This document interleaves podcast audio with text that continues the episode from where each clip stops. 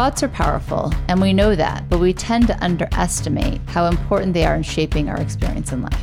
Our thoughts become our beliefs, and our beliefs inform the choices we make. What happens, though, over time is that that becomes who you are. It becomes the way you think. And before you know it, you really can't separate your negative thoughts from what is reality or what is truth. Every single one of us right now is underestimating what we are.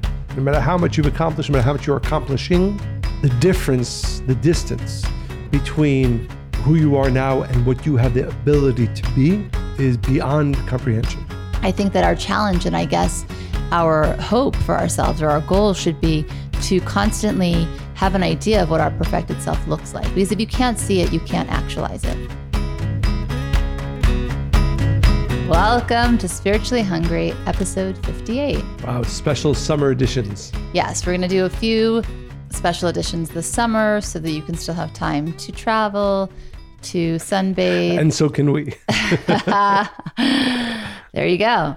So I think that some of the things we wanted to talk about are just important ways to be mindful of your headspace and consciousness, especially during summer when maybe we're living a less... Uh, structured or scheduled. If we're blessed to have that free time. Those are us. Those are our listeners. So I think we'll offer five steps to start thinking more positively. I know you'd like three steps usually, but we're going to do five. Five is a lot, today. But we'll try five. So I often talk about this, and so do you, in terms of consciousness, right? As your father always taught, consciousness is everything. Yeah. Thought creates our reality. So thoughts are powerful. And we know that, but we tend to underestimate how important they are in shaping our experience in life. And our life. Exactly. And, and our experience of it. Yeah. Our thoughts become our beliefs, and our beliefs inform the choices we make. So we know when something's wrong with our body, if we have a toothache or a pulled muscle, it requires attention. I don't think that mental health gets the attention that it needs.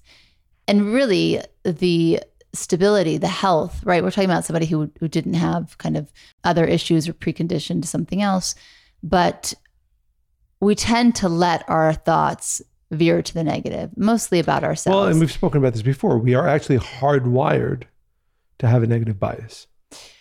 Correct. So what happens, though, over time is that that becomes who you are. It becomes the way you think. And before you know it, you really can't separate your negative thoughts from what is reality or what is truth. And it, when it comes to our mind, right, we choose to suffer in silence. I think a lot of people have shame around what they feel or what they think, or they shouldn't have this kind of thought, you know, and it's riddled kind of in that self-judgment. So people just really suffer. They think there's no way out. And we may not even recognize that we're suffering at all, because negative thoughts are sneaky and they can work their way without us even realizing it. So, you know, I love Doug and Melissa products. They make children's toys. It's, in fact, I think a five hundred million dollars empire at this point. She has six kids, and she really started the business. She's a stay-at-home mom, and she really liked to create this kind of, it's very, it's like based on life life things that we use, like brooms and vacuums, and it's like great play, but like made of wood. I've just always liked it. And I, it was really interesting when I discovered that she actually suffered from major depression her entire life. In fact, at three years old, she had an overwhelming sense of powerlessness. This is what she's recalling at three. Three, wow. At five, she wrote about how painful it was to be alive. And she used to write on little pieces of tissue and stick it under her mattress, these poems. And she ended up printing it later. They're really good, very dark, but it's really intriguing that at such a young age, she knew that she had this issue, but she suffered in silence. Eventually, she ended up not being silent about it anymore, produce, publishing her poetry. And now her company and her life is really working for her. She's been married to the same person. Their relationship's Doug, working. Is Doug her husband? Yeah, I, I'm pretty sure that would be his name, but I am not sure. No, it was just Melissa and yeah, Doug. Yeah, Melissa and Doug. The they yeah. started together, but I, I hope his name is Doug, in fact. I'm pretty sure it is. But the point is, is that she took steps to... to really get out of that darkness. And she got the help she needed. She saw professionals, but she also believed that she needs to find a way to exist, because she always felt different than everybody else. She felt, she said that she felt like everybody was moving forward while she was going backwards. And I also heard a podcast recently where a celebrity guest. Who was it? I think it was Seth Rogen. And he was talking about mental health. I think he was really talking about the the importance of smoking pot and marijuana, and the importance, and, and that helps Probably his the benefits mental. For some people, then that for him, right? But that helps him with his mental state. But he but he made the point also that I'm making is that not enough attention goes to the health of our brain and our thinking Absolutely. and our, our thoughts. So there's five steps as I've identified them, but maybe you have different ones, or maybe you just want to jump in and and. Not in a short summer podcast, but I'll follow your lead. So the first is know that you can do anything with the help of the Creator, with the help of something higher. So every one of us has the ability to connect with our source. This means that there's nothing we can't do or manifest. And when we're faced with a challenge, know that you have the entire force of creation behind you, helping you and guiding you. And I think that's also tapped into the idea of appreciating appreciating your greatness, right? right? Because it's where you've come from. Right. I think... It's in the, the the two opposite statements are true. I alone can do very little. I strongly believe that, meaning our ego uh, would like us to think that we are all powerful, but in reality, that is certainly not true. There's very little that we can do on our own. But one of the great gifts in life is that there are both people, but more importantly, as you said, a creative force that we can tap into. And there are ways to do it, but it begins with consciousness, with the understanding that it actually exists there. And then it's interesting because, you know, the a lot of people speak about the concept of flow, and we spoke about it mm-hmm. in, in last podcast, two, actually the last two podcasts. But flow is when you are really in line, in, in, in tune with nature, with the light of the Creator.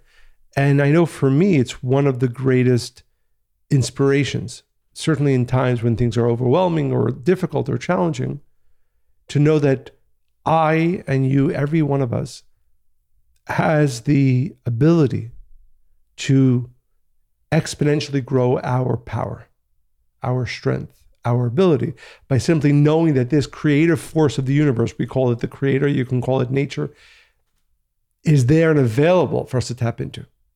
But it begins with consciousness. But if you do that. If you have that consciousness and you tap into that force, there's nothing that I can't do. There's nothing that can overwhelm me.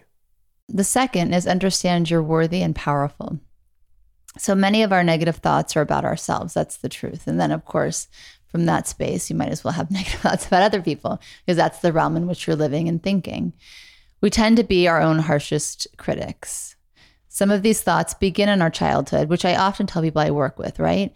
But we continue to give them energy as we become adults. And that's where we have free will. That's where we can actually change, reshape, rethink how we view life, change our actual belief systems, because usually they're not even ours, right? They're either formed from survival, right? You're maybe in an abusive home and, you know, you're going to think whatever you can just to get through that. Or it's the belief of usually our parents. And if they grew up in a hard life, it's usually their parents. And then that gets passed on from generation to generation. Or, or really, or people we're around, right? We are unfortunately very impacted. By our environment. And certainly at younger ages, but really throughout our lives, by what people are thinking and saying about us.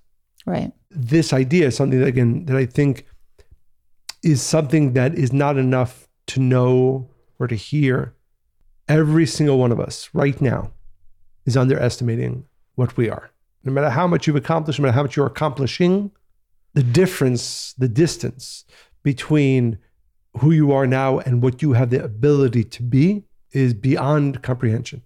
And I find that very inspiring, because rather than, again, either reiterating in our own mind the negative statements, comments, thoughts that we heard, let's say from parents growing up or from anywhere, this inner dialogue of, repeated a thousand times a day, my potential, my essence is tremendously beyond anything that I've accomplished. Even those of us who have a positive self-image, even those of us who are accomplishing.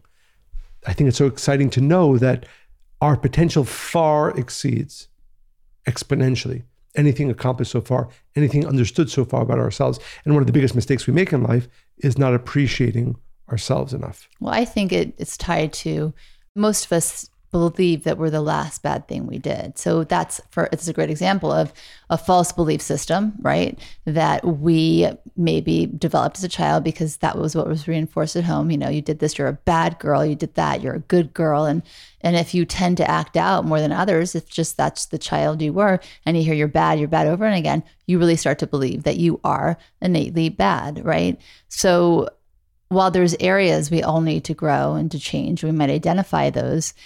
Nothing will take away from the perfection of our soul. And we've talked about this too. It's not about being perfect. You all know I hate that word, but it's about, again, if we go back to number one, going back to the source, right? To the creator, you want to go back to the, the full creation of you and your totality.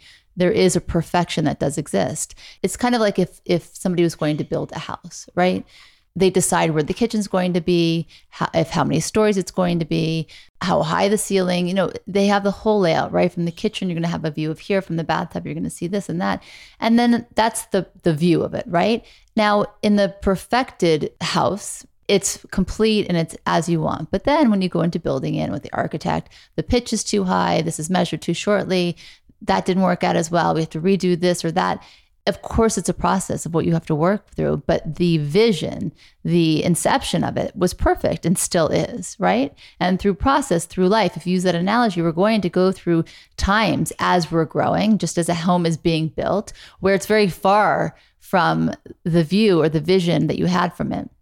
I think that our challenge, and I guess our hope for ourselves or our goal, should be to constantly have an idea of what our perfected self looks like. Because if you can't see it, you can't actualize it. To be able to actually view it. And so even if you did a really bad thing that day, you slipped up or you lost your temper, you reacted or whatever it was, first, I fundamentally believe that you can restart your day at any time. But also, I think it's easier when you go back and you constantly look and remember or write or rewrite, what does the perfected version of you look like? Or at least to know that nothing I ever do ever diminishes what I am, mm-hmm. my essence. Essence can't be changed. Essence can't be damaged. But my point is some covered. People don't know what that is, right? So I think Well, and again, and, uh, by the way, I don't know what it is, right? Because I have some inkling of it. But, but you know it's good. I know it's amazing. But some people don't. Oh, that, yes. Yes, that that for sure. But my point is, it's not that you are meant, you you can even have a perfect vision of how awesome you are, right? But what you can do is know that I am amazing and pure and perfect. No matter what I did today, yesterday, or tomorrow, who I am doesn't change. And even different, even though that's a beautiful analogy with the building of the house, you once used the analogy, I think it was... It was um, You're picking a different analogy. Michelangelo, right? Because where, where he was asked, you know, how he creates his beautiful sculptures, right? And he would often say, I'm not really creating, let's say, the, you know, the David or... But what I'm doing is removing all the parts that aren't the David. And what was actually there becomes revealed. And I right. think that that's the understanding that whatever we go through in life is the process of... either covering or hopefully uncovering what I am. And, but what I am, from the second I was born, and even before that, and no matter what else I do, that beautiful, perfect, powerful essence, always there, always there. The, the work of life is to do what I can to allow that powerful light potential to be revealed to the world, to even to myself. Yes. Was that two or three? I forgot. That's two. two. Wow. Three is nip negative thoughts in the bud and work to identify limiting beliefs and stories. So how many negative thoughts do you have throughout the day? You're not going to be, it's not a fair gauge if you answer that question. I'd say most people, I had to guess, probably have fifteen. I think it very much depends on the person. And I think also depends on the day. What were you going to guess? Exactly. No, I've no, I was going to say it could be hundreds, right? It could be tens, it could be hundreds. I think it depends on the yeah, day. It depends on what's right. happening in life. And most of the time, we don't even notice them, right? They just like come through and go right back out. And then you're distracted by something else. Then the next negative thought, and then that's just the loop. So I guess you're right, really. These smaller pre-thoughts, right, accumulate and become larger dominant thoughts over time. And that's the danger here. And I think this is a really powerful idea because we don't think as those thoughts as being that big of a deal. You know, they're not really impacting our lives. We don't understand they actually are becoming, like, if you have a layer and then another layer and then another layer and then another layer. So all those pre-thoughts, if you have one or two or three, not a big deal. If you keep doing that time and time and time again, imagine you're Xeroxing a paper and it's zero and you have now hundreds of sheets of paper. If those represent thoughts, you're actually in pretty big trouble. Right. So, because it, I, I would use the example of plaque, right? Or you're, you're hardening a reality. Every one of those thoughts is sort of another level. Then that, that makes it almost impossible to change. You're adorable. I love how you change. I said layer, you said level. We're saying the same thing. Yes. What were you going to say? I like that you find me adorable. Even when you're not in your bunny outfit. Yes, even. Not that often, but every once in a while. I'm not in my bunny honey. outfit. Yeah. um, there's a Kabbalistic concept that anything that is a desire in a previous state becomes a rule in a lower state. Meaning that Let's what, say that again. Everything that is a desire, mm-hmm. a choice, mm-hmm. in a, in one state becomes a, a, ru- a rule, an unbreakable rule in the next state, mm-hmm. in the next phase. So state by meaning levels. Yes, a person's state. So the point is, when you were young, or even even as we're going, as we're building these levels, hardening our consciousness in some ways, there's a certain point of no return almost, where that belief of myself becomes so predominant, so strong, because it has been reinforced so often, it almost becomes beyond my ability to change it. And I think what you're talking about is so important, the fact that most people don't spend enough time, not just thinking about their thoughts, but my beliefs about myself, especially the negative ones, where do they come from? What are the, the, the, the, the other thoughts that reinforce that negative story that I've bought into? The sooner we can attack that at its root, the more possible it is for us to really change, change that stories, change that belief, and therefore change our lives. If you're not actively, not just thinking about your thoughts, but really think about the bigger life, you know, I'm a failure, you know, people think like that about themselves, or I'm stupid. Where did that I'm come damaged, from? I'm damaged, I'm dirty. And, and, I mean, and really, really uproot, you have to. And this is, you know, we say, I was going to say, you need to have, if, if, for example, when you're twenty or thirty, if you've had, if a person, let's say, maybe their parents weren't positive, didn't use positive words, or, or their friends, and now they've heard one hundred thousand times, let's say, you're stupid, right? You need to hear, one hundred, at least internally to yourself, one hundred thousand times, if not more, I'm not. Right. Find out where it started and and do the intense, consistent work of uprooting, of uprooting those thoughts. What's so interesting as you're speaking is I really think it's important to give examples to these so people, our listeners, can, you know, access their own. And usually when we hear somebody else's story, it's like, oh yeah, I get it. I have that issue. But it reminds me, there's two things I want to say. One, this week, Abigail came, our youngest daughter, came home from camp, and she was sharing that there was, you know, a bully, and we we're talking about how you handle bullies and what, you know, what's the point of them and what do they respond to and what's the opportunity for you. So, you know, Abigail is already learning to advocate for herself at, at a young age. And there was another friend that was also being bullied. And so this this child that was the bully, um, but now I'm I'm really proud to say, like five days later, Abigail and this girl are friends now.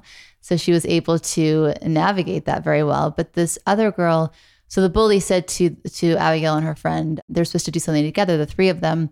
And she said, uh, no, I'm going to pick the two of you. This is taking too long, this process. And just one of you will be my partner. And then the, the, the girl, the other friend said, you know, Abigail, I know she's going to choose you because I'm fat. Now, this child is eight years old, okay?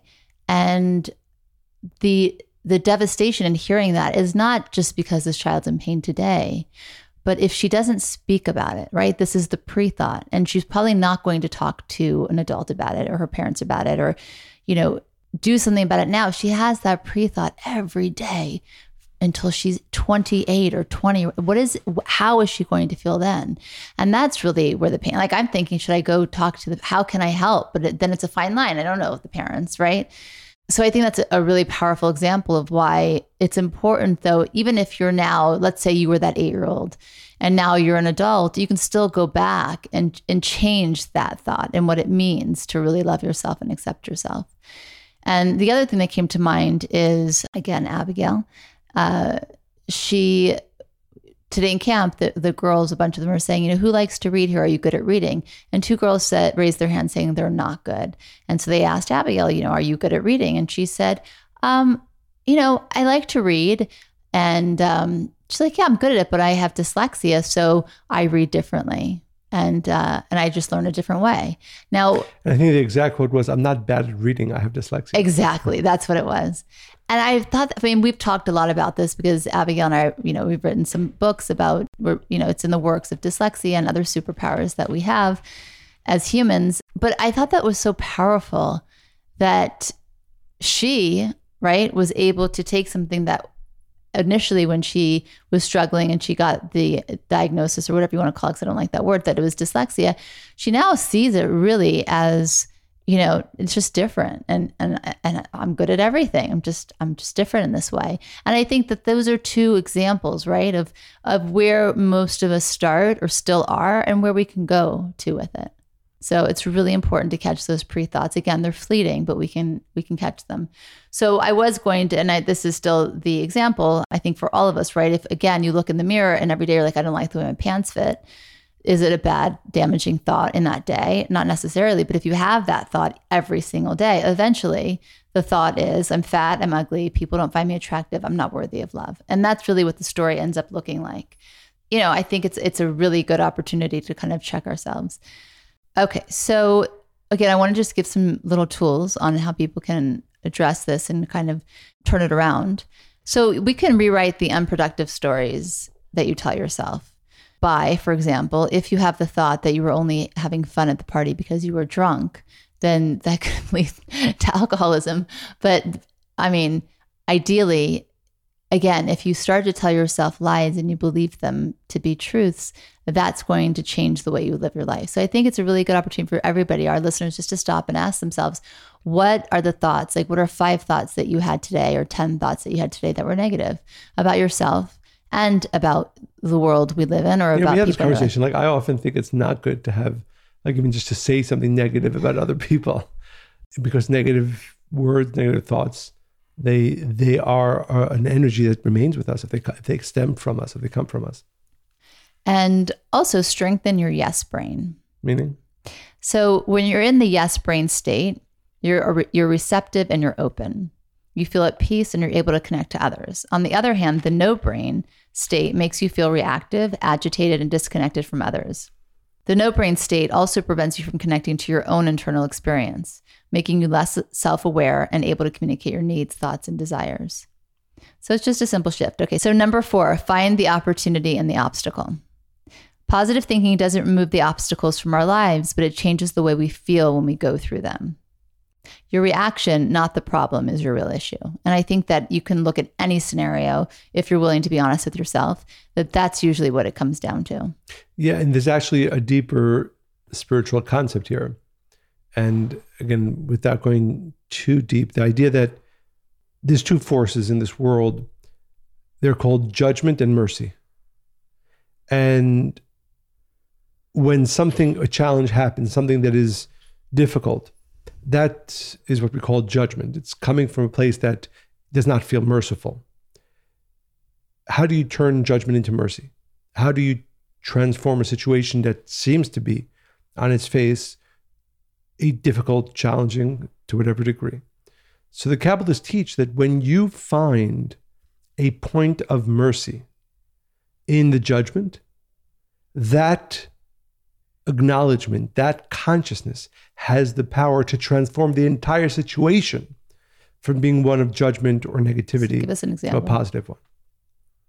So I know a friend of ours had this happen. They come home one day and the house is flooded. And the first is, oh my God, you know, this is thousands of dollars of of um, of damage. What's going to be, how are we going to pay for this, and so on and so forth. And then Sometimes they start sometimes to think about it. They realize, okay, well, there's insurance, and actually we can actually make it even look nicer than it did, and so on and so forth. So rather than ju- just the initial, oh my God, what a chaos we have in our lives, our house now has, you know, so much damage to it, you say, oh, wow, actually, there's a, there's a blessing here. You know, people call it the silver lining. You know, there, but actually, this can be, our house can wind up being nicer and so on. You can start finding. And that's the point. And and the idea is that that consciousness, finding the the point of mercy, call it the silver lining, within the judgment, not only is it a very positive mental attitude to have, it actually has the power to transform the situation completely. Mm-hmm. So it's a very, very important, again, fundamental spiritual concept. Whenever there's, you're experiencing judgment, whenever you're feeling experiencing uh, a chaos, challenge, endeavor to find the point of mercy, because that thought and focus can transform the entire situation into a positive one. Powerful. And number five, practice, practice, practice. Make commitment to changing your thoughts a daily practice, because it's not something that, you know, you can kind of do and, oh, I just was negative this day and tomorrow I'm going to be positive. It really, if you really want things to shift, you need to put in the work. Right. And I love, you know, I've talked about Malcolm Gladwell's book, ten thousand hours. To be great at anything takes ten thousand hours, which equates to ten years. So if you want to be somebody who's thinking really positively ten years from now, and you don't have, you're not reacting constantly to the whims of the universe, then this is what it takes. And I would add to that, that it's not just that to be good at anything, it's going to take ten thousand hours.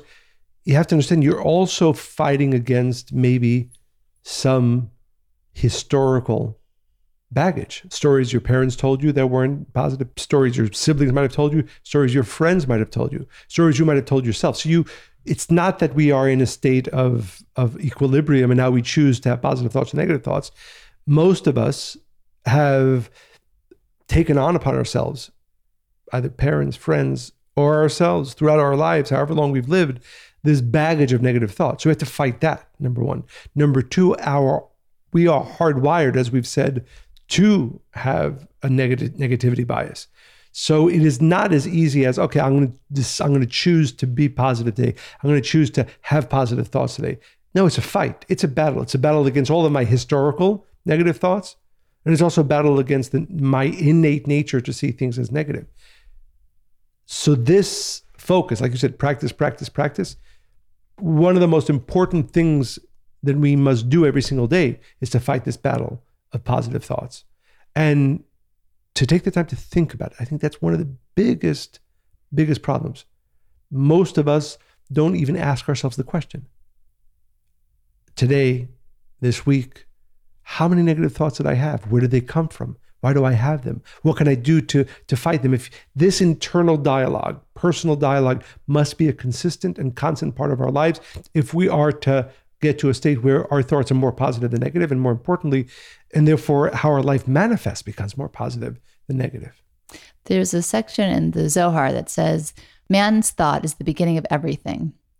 Ways and paths emanate from that thought that turn his ways in the world and in the world to come, in this world and in the world to come. So according to Kabbalah, our, our thoughts plant a seed for everything we experience in life. And it's a beautiful way of saying it. And I think for those of us who need a little bit more impetus, um, think about aging, because honestly, that does age people. There's something called telomeres. And I, I just, when I discovered this a couple of years ago, it really actually motivated me to just be more positive in general and less stress. Like, I'm just not going to stress about anything.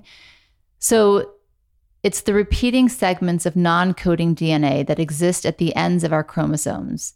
And they do a few important things, like making sure our genetic material doesn't unravel. And most importantly, they shorten with each cell division, determining how fast that cell ages. That's what telomeres do. It's really fascinating. So when they become too short, they stop dividing altogether. Not only that, they're listening to you. They're listening to the thoughts you think, the way you eat, how you feel about what you eat, and every other thing you do for that matter. Isn't that crazy? Based on your thinking, you either shorten them or lengthen them.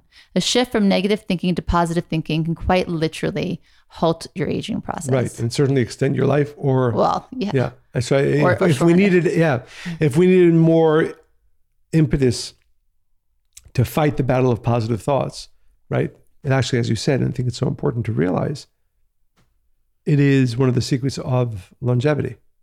So who doesn't want to live longer, a day longer, a year longer? And one of the most powerful ways that we can impact that is through our thoughts, positive thoughts. Yes. So we hope you are enjoying this special summer edition of Spiritually Hungry. I don't think it was as short as we intended. No, it is not as short as we intended. It's true. But maybe next episode will be a little bit shorter, but very important topics. And uh, we hope we are your companion wherever your summer takes you, and that you enjoyed listening to this podcast as much as we enjoyed recording it. Bye.